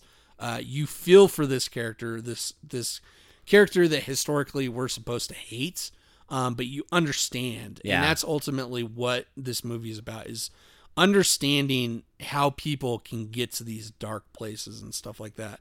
The fact that it's willing to show showcase mental illness as a problem that could be addressed if we put the resources out there and stuff. In that also the people that we think are supposed to be philanthropists historically may not be so. That's the commentary it was also making on the whole, we've always heard in the books and stuff like that, and just like general pop culture knowledge, that Thomas Wayne was this angel-like character that only did good and stuff for the people of Gotham. But this gives another take of how the people that were of the poor or unsound mind actually saw Thomas Wayne and the uppity ups of Gotham as being the actual bad guys. Sure. So it was a great, I think it was a great commentary on society as it is today, and what we should be focusing on. I think it was appropriate. I know that Luke kind of disagreed with that, but everybody has their own opinion. Everyone has their own opinion, which is why I'm going to keep my mouth shut and tell you what my number 3 movie was.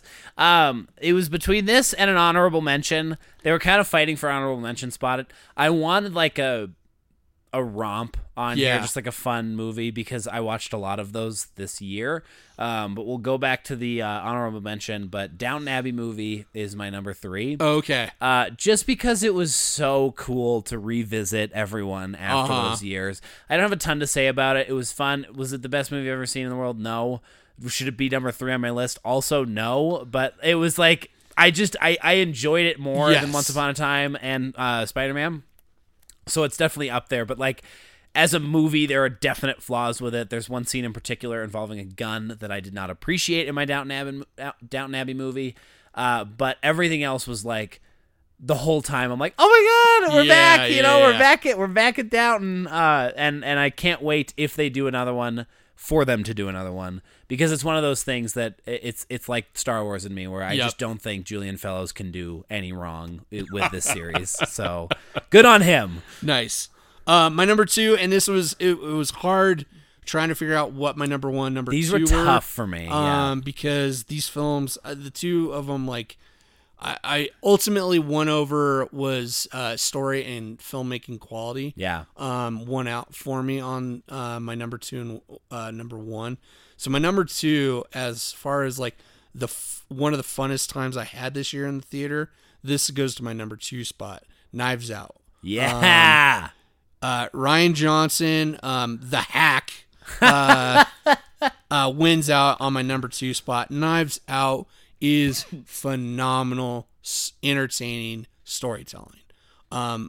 While it has some issues with it, the movie is so much fun that I can forgive all those sins. Sure. That it may or may not have. It's so clever, and it's not cheeky clever. It's not trying to pull a fast one on the audience. Yeah. It does it in a way that makes whole sense, that like, this is the logical conclusion to this story. I love it.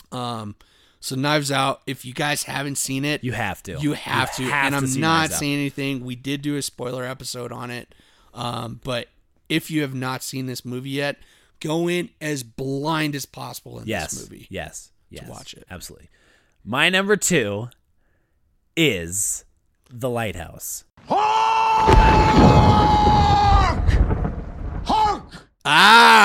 I knew this was going to be on your list. Ooh, you knew it was going to be on the list somewhere. Oh my god! I still need to see this movie. You have to see this movie. I know. And I'm not going to say anything about it because I had only seen one trailer once when I went to see this movie.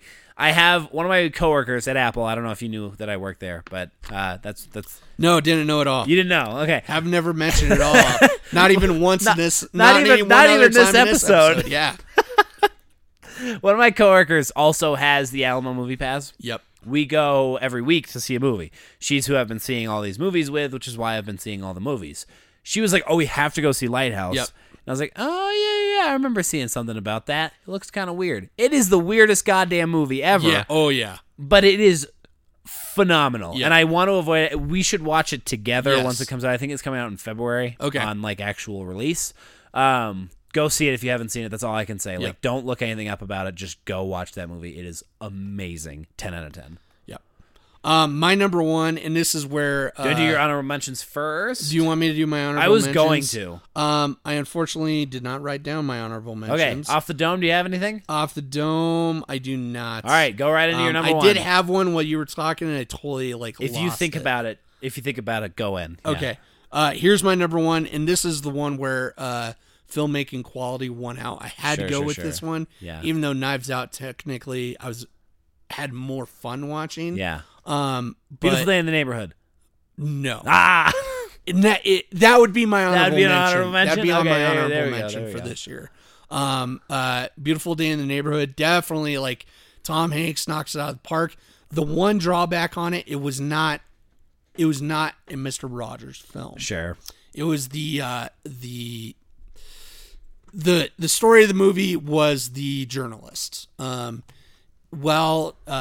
Mr. Rogers played a huge part on that. It was not ultimately his story. My boy Matthew Rhys from The Americans, if you didn't know. Best show ever for season one. So my number one, Once Upon a Time in Hollywood. Whoa! I'm Rick Dalton. It's my pleasure, Mr. Schwartz. Call me Marvin. Put it there. That's your son? No, it's my stunt double, Cliff Booth. Last night, we watched a Rick Dalton double feature. All the shooting. Hands down, I got to go with my buddy Quentin Tarantino on this. The guy, if this happens to be his last original film, because technically he's supposed to direct, I believe, the next Star Trek movie. He wants, something sci-fi-y. That'd be weird. So this may be his last original film. That's yet to be determined. This movie, if it has everything that you love about Tarantino, may not be exactly in the way that you anticipated it, but it does have everything Tarantino is known for. Yeah. It has straight up homages, which are like borderline thievery. It has great dialogue, long dialogue takes. Yes. Story points where you're just like, I'm not sure where this is going. The Sharon Tate storyline that goes ultimately nowhere. It's an aspect of this film that makes it the way, makes that ending even so much better. Yeah. The fact that, it's set up as a fucking fairy tale and you don't even know it. Right. It should be so, on the nose, the fact that it's called Once Upon a Time in Hollywood. And you don't think about it until the very end. You're like, oh, it's a fairy tale. Yeah. Quentin Tarantino is a genius. Yes. The performances that he gets out of these actors and actresses is unbelievable. This is in my opinion, Brad Pitt's one of his more funny moments. I loved him in Inglourious Bastards, and I think that was one of the funniest portrayals I've ever seen him do. But him in this movie, some of those moments where it's just especially the flashback that he has when he's up on the roof, and he's just like he laughs to himself. He beats the shit out of Stan Lee. He's just like, oh, or not Stan Lee, Bruce Lee. He beats the shit out of Stan Lee. No, Stan Lee already had that happen once with elderly abuse. So, no, Bruce Lee. Oh, what a scene that was. Yeah, and I will venture to say that this is Leonardo DiCaprio's finest acting, no doubt, ever, no doubt. If he does not get thrown up as best actor, for this year, in the Oscars, it would be wholly disappointing. Yeah, that'd be a shame. I love this movie. I had no doubts in my mind that this is definitely going to be one of my absolute favorites of the year. Nice. Yeah. I love that movie. I'm really happy that that's your number one too. It had to be on my list, but yep. I have four honorable mentions. I'll cruise through them. Okay. Booksmart and Downton Abbey were fighting for that third place. Booksmart for me was the Lady Bird of this year. Okay, gotcha. Where it was just perfect in every way. It was fun. It was funny. And it was just amazing. Knives Out was my other honorable mention for that, kind of fighting for fifth place there. I loved the movie. I just loved those other movies more. I wish we could have done a top 10. Because that Knives Out, Booksmart easily would have been on that. Alita Battle Angel, if nothing else but to spite you. because that movie slapped, and I don't care who you are. I bought it and I saw it twice in theaters. I thought it was a ton of fun, and that's what you want from a movie like that. You know what I mean? And Star Wars 9, if nothing else, for the theater experience. No shit. Like, I figured that'd be your absolute number one for the theater experience. That it's not even close to a top 5. I don't even know if it would. That makes me happy. I don't know, Luke, if it would fit on a top 10. That makes me so happy, Luke. It might be a number 10 of this year. Okay. But the movie itself is a weak movie. But boy, can I put myself in that Star Wars universe every time I go and see that, and I feel like I'm watching it for the first time every time I do. Nice. And I think what I'm learning, I want to go on a little self-discovery journey of what it is that makes me like blockbuster films as much as I do. But I'm a sucker for them, and Star Wars nailed that for me. And like it, in my opinion, did it 10 out of 10 hit the landing? Not at all. It was divisive. It spent too much time covering tracks from Episode 8, and I didn't like that. And it spent too much time fighting Episode 8 and that, and I didn't like it. But man, I loved the movie, and it was fun, and Kylo Ren did such a good job in it, and Rey did such a good job in it, and a lot of unexpected stuff. So my number one film of this year is Jojo Rabbit. Did you know Jews can read each other's minds? But how would you know if you saw one? They could look just like us. Hi.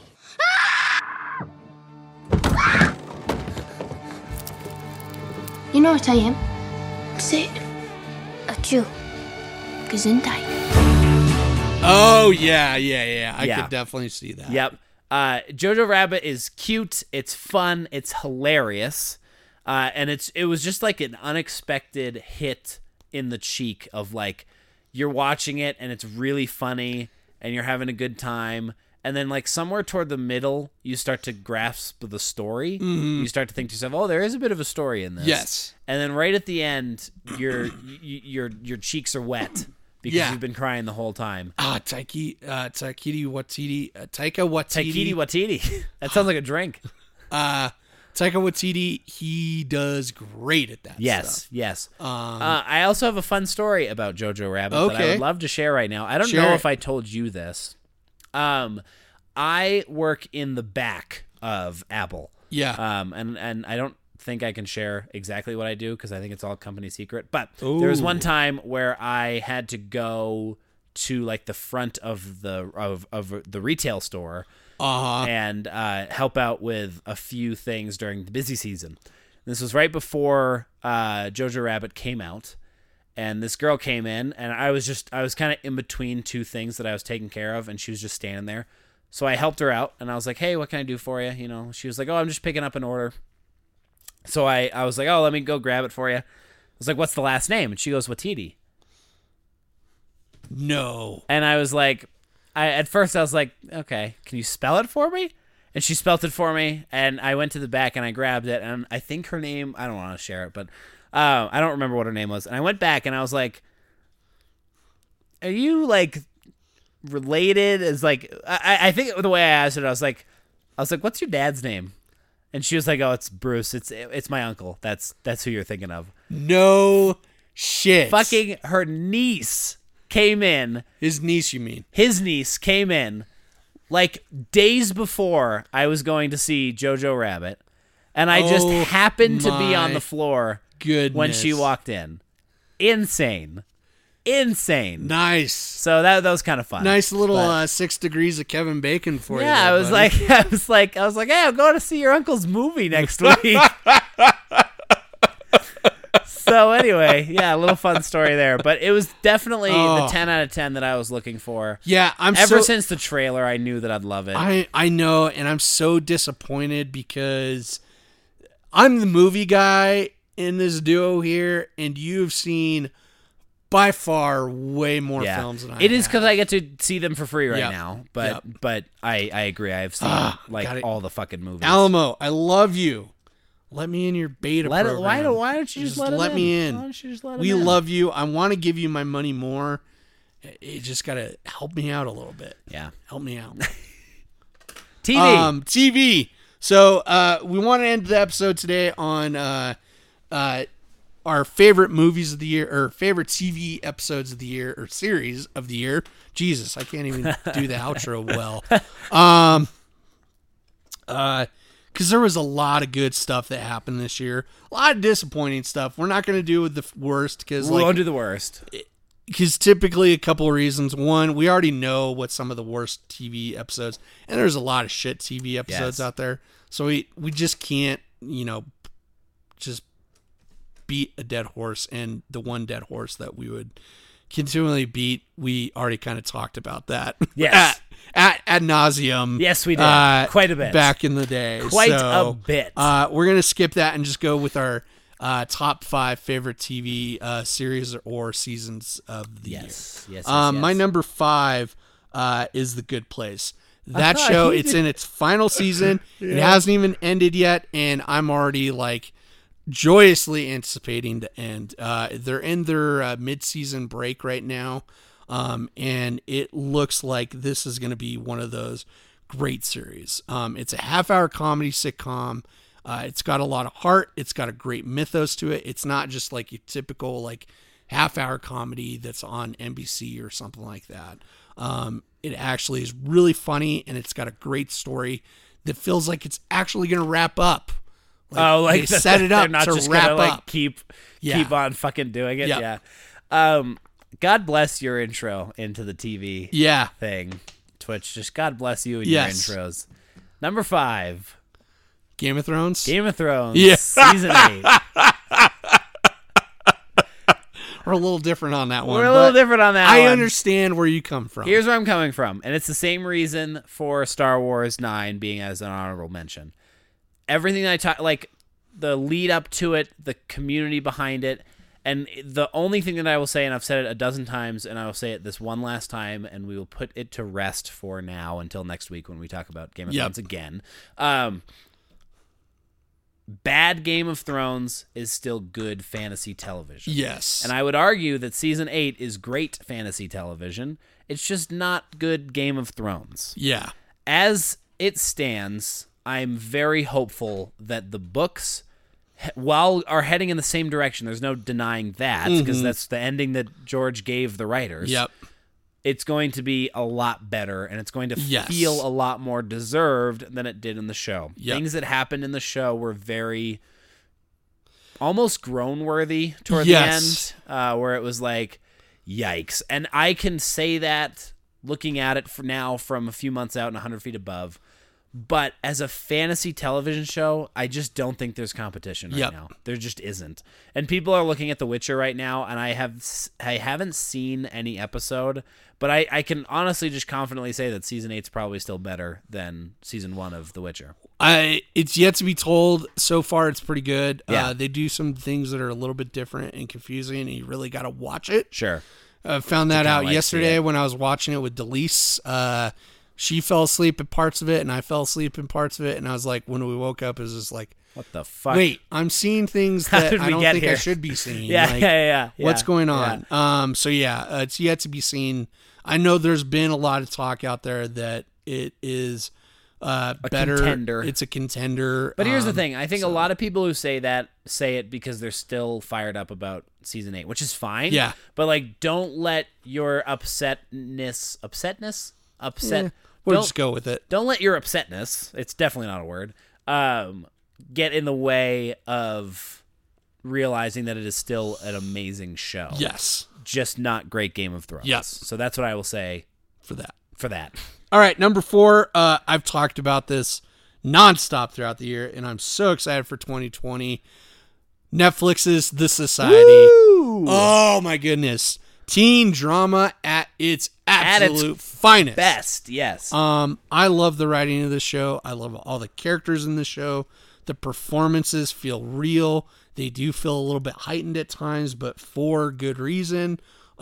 It's so well executed in a lot of ways. Yeah. I love that the mystery that they're doing, and I have a whole lot of faith in the showrunner that he's actually doing a contained story that has a beginning, a middle, and an end. Yeah.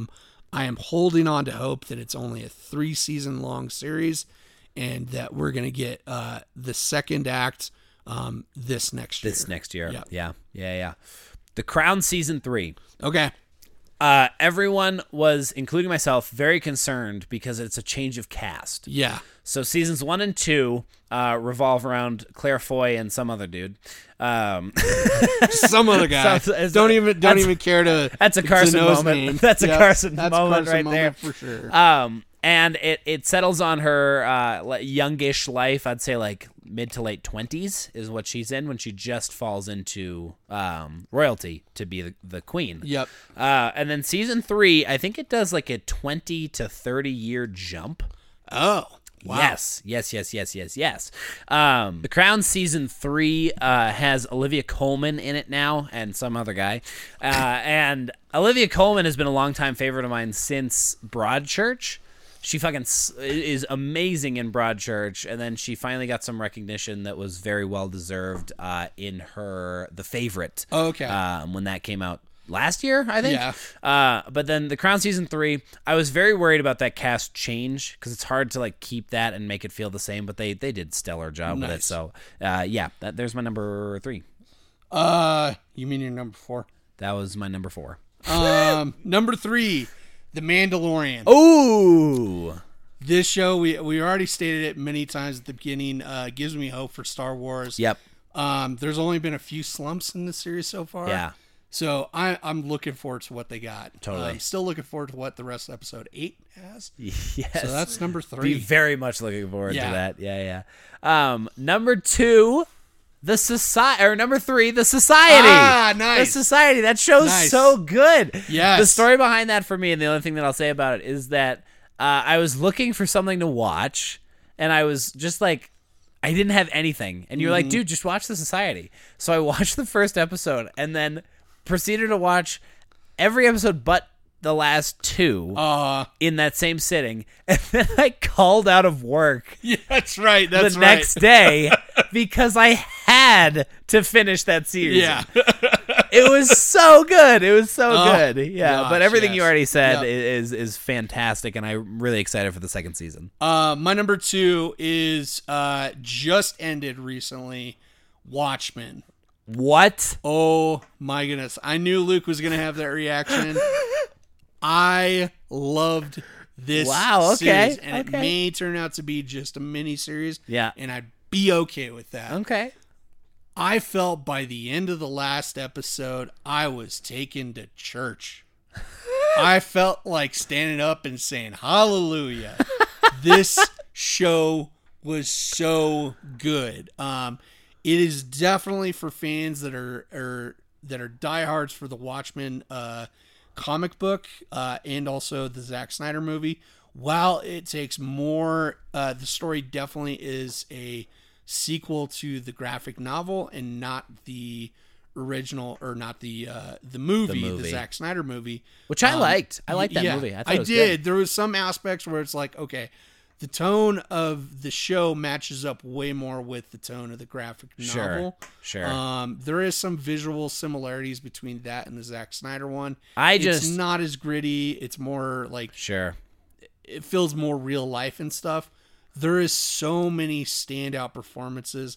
I love the characters. I love the story that it was trying to tell, and the commentary that it was making on today's society is definitely a social justice movie for sure, and I have zero problem with that because that's what the Watchmen comic was. It was definitely a commentary, a satire at what society was in the 80s, I believe, 80s, 90s. I can't remember when it was created, but that show is so fucking good. I really would like them to do another season, but I'm okay with if they don't. Yeah. My favorite part about Watchmen movie was seeing Dr. Manhattan's Dr. Manhattan. Yeah. I do think they show that once or twice. Do you see some schlong? I think we do see some schlong in this. Is it a long schlong, or I can't remember? I can't. You weren't paying too much attention to the schlong, were you? My number 2. Yeah. Chernobyl. Oh yeah. That show was amazing. Yeah. So good. Love the disaster. The acting was amazing. Uh-huh. That's like there's nothing that I can say that I didn't in our rant episode about it. It is so good. If you haven't seen it, I don't know what you're doing. Go watch it right now. You can watch it literally tonight before the ball drops tonight. Yep. You could watch it and be blown away like everyone else is. I'm going to watch it again. I still need a little bit more time before I do. But I will watch it again, and I'm very excited to do it. Yes. My number one, or honorable mentions. I'll do my honorable mentions. Lost in Space, the new season just dropped this year. Yeah. There are some good moments. Yeah. I think it's really good. Sure. They could have ended the series this year, though. Oh, they're going to do a third? They're going to do a third. Gotcha. For sure. They could have ended it after this season. Yeah.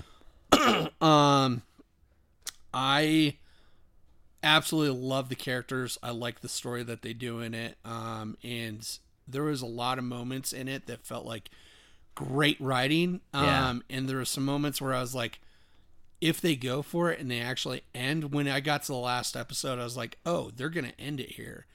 And I would have been totally fine because the way they're ending it was like so poetic and so awesome. Yeah. And I was like, This is a nice little like spiritual like nod to the original TV series back in the 60s and stuff. Sure.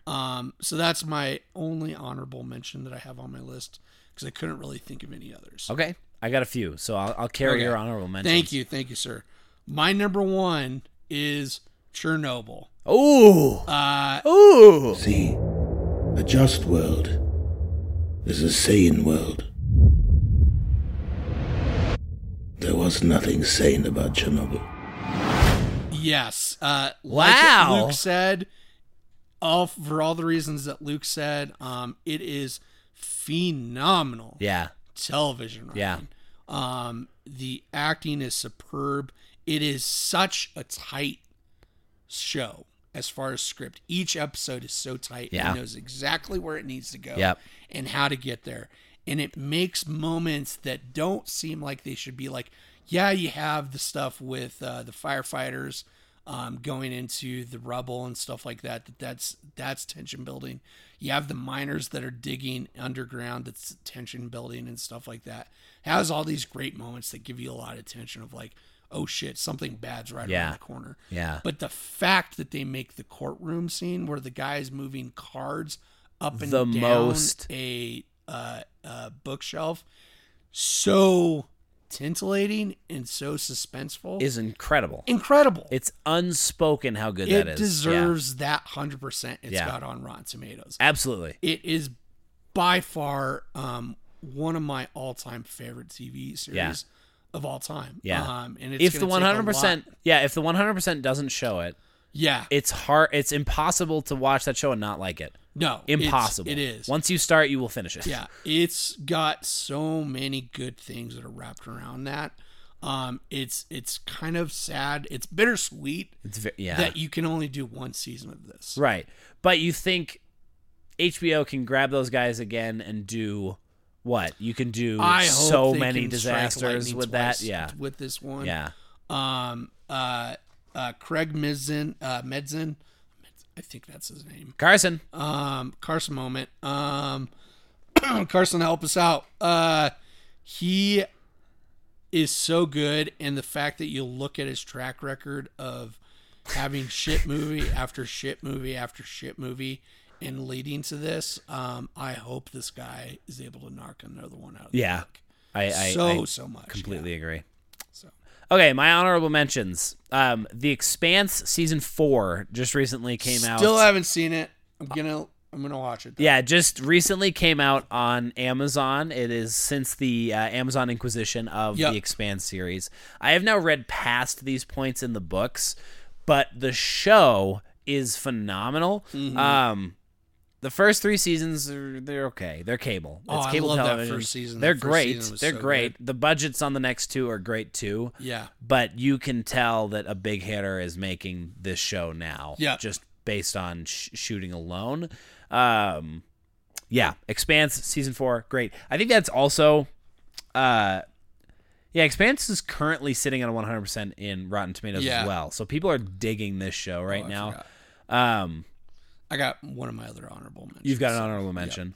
Mr. Robot season 3 just ended, and the show is done now. It's kaput, or season 4, excuse me. I was like 3 seasons. I'm pretty sure they've done longer than that. Season 4 just ended. I have not seen the 4th season yet, but I am a follower of the subreddit, so I know how it ends. I know I'm one of those with this one at least. I won't watch it for another while. I won't watch it until mid 2020 probably. But from what everyone on Reddit is saying, and from what everyone on Rotten Tomatoes is saying, is that Sam Esmail absolutely crushed the ending. Yeah. So good on him for there. Stranger Things season 3 is a tough one. I wanted to put it in as an honorable mention. I just couldn't. It's barely in there for an honorable mention for me. But only because it's like one of those. It's the Netflix blockbuster of this year would be their Stranger Things season 3. I am excited for season 4, so we'll see where that goes. I'm excited for it to end. I still hold true to the fact that if we hadn't done a podcast about it, I would have not have seen season 2. Yeah, I would have pretended it was a one season thing, because at the end of season 1, I was content. I was happy. And when I saw the trailers for season 2, I was like, cool, I'm not going to watch it. Yep. You know what I mean? Because I was like, this is enough for me. The last one I just want to throw in there, and it's not a TV show, but it was on Netflix, and I thought it was fantastic and just deserves a little bit of recognition. Extremely Wicked, Shockingly Evil, and Vile. Okay. The Ted Bundy one. With what's-his-face from High School Musical. Carson. Zac Efron. Zac Efron, and some like really cute other girl in there who looked like... Was she also... I don't know. Doesn't matter. That was really good. Yeah. So... I do have a few honorable mentions. I just realized before you get to your number one. Do it. Carnival Row on Amazon. Oh, yeah, that was fun. If you're looking to mix between fantasy and like World War I-esque type fighting... that's a really good one. Yeah. A real fun one. Good Omens. Great story book. That was written by Terry Pratchett and Neil Gaiman. Phenomenal performances and so fucking funny. Like, if you love Douglas Adams, or if you like Neil Gaiman or Terry Pratchett, but Douglas Adams specifically, Hitchhiker's Guide series. Do yourself a favor and go watch this TV series now. It's a quick watch, and you will thoroughly enjoy it. And David Tennant too, which is a reason to watch anything. Yes, Impulse on YouTube, one of their originals. It's produced by the guys that did the Bourne series. It's really good. The production quality on it being a YouTube show is pretty damn impressive. As hell. This story is really cool. The visual's really cool. It's heartbreaking. It explores a lot of teen issues that deal with like trauma and even rape, sexual assault and stuff like that. And it is so good. I will throw 13 Reasons in there too, the latest season. Okay. I do like it. It's not amazing. I think that they're about to jump the shark in a lot of ways if they continue down the road with 13 Reasons. Yeah. It's just getting to the point where it's a little bit far-fetched. Sure. The series of events that happen in it and stuff. So, yeah. My number one, surprising to no one, The Mandalorian. Oh! But bounty hunting is a complicated profession. No shit, really? Yeah, no kidding. Oh my goodness. That piece of shit made it to your number one. I know, crazy, right? What can I say that hasn't already been said? Mandalorian, perfect show. Love it. Yoda, man. Baby Yoda is all you need for me. And I'll say it one more time. It's just really refreshing to not have to defend a Star Wars and to just be able to say I love it. I know. And I will never not appreciate the ability to do that. Yes. So that alone, on that merit alone, makes it my favorite show of this year. And I mean, I'm so desperate for more next year. So it's going to be good to see where it goes. Yeah. So yeah, that wraps up 2019 for us, even though we're already in 2020. We thank you guys for listening to us when we actually put out episodes this year. 6 weeks in a row. And we got a lot of stuff that we're looking forward to in the future. A lot of nerdy movies that are going to be coming out and a lot of nerdy television shows. We're going to start breaking down what we're going to get into here soon. Possibly a few changes to come up. And we'll let you guys know how that's all going to work out. If you like us, we'd like you to rate and subscribe to us. Get us some numbers, people. We want to do more. Validate us with numbers, yes, so that we can do more. Yes, and that's the only reason. If you want to see us do more and talk more and get a little bit deeper, so we can focus more on this podcast, we need to get our numbers up. So start recommending us to your other podcast listening friends. And if you'd like to reach out to us, tell us, hey, or tell us what we need to do differently, or if there's a topic or TV show, comic book series that you want us to look into, hit us up on Twitter at KNNerds, or you could go to facebook.com/KnowNothingNerds, or search in facebook.com/KnowNothingNerds, and we'll pop up.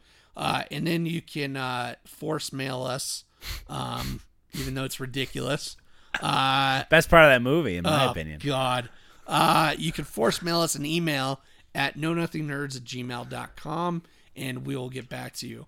Also, even though we didn't do a Know Something quiz this week, if we do say something stupid that's wrong, it will get a negative points. And I'd like to point out to Luke, congratulations on making me eat my own shoe. Ooh. Last week with the Know Something quiz. You like that? I laughed my ass off, but I also realized the technicality.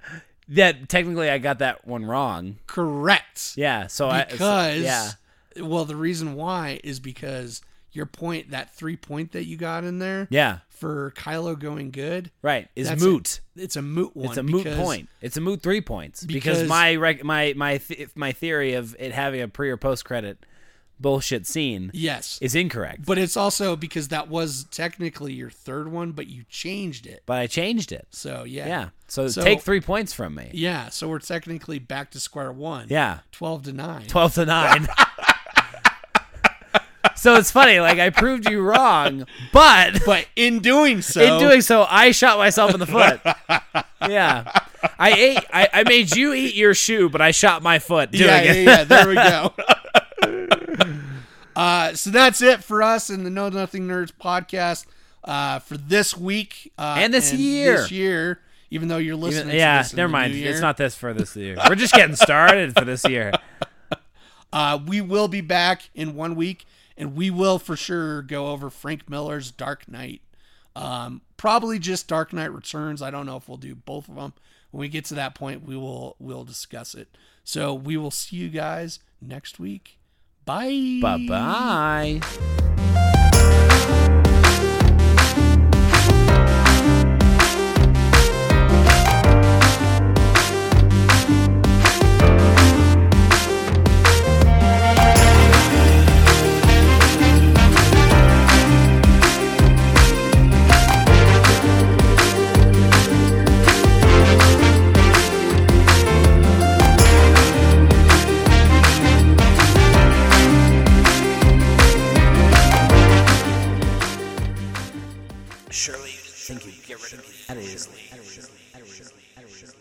It's a new year.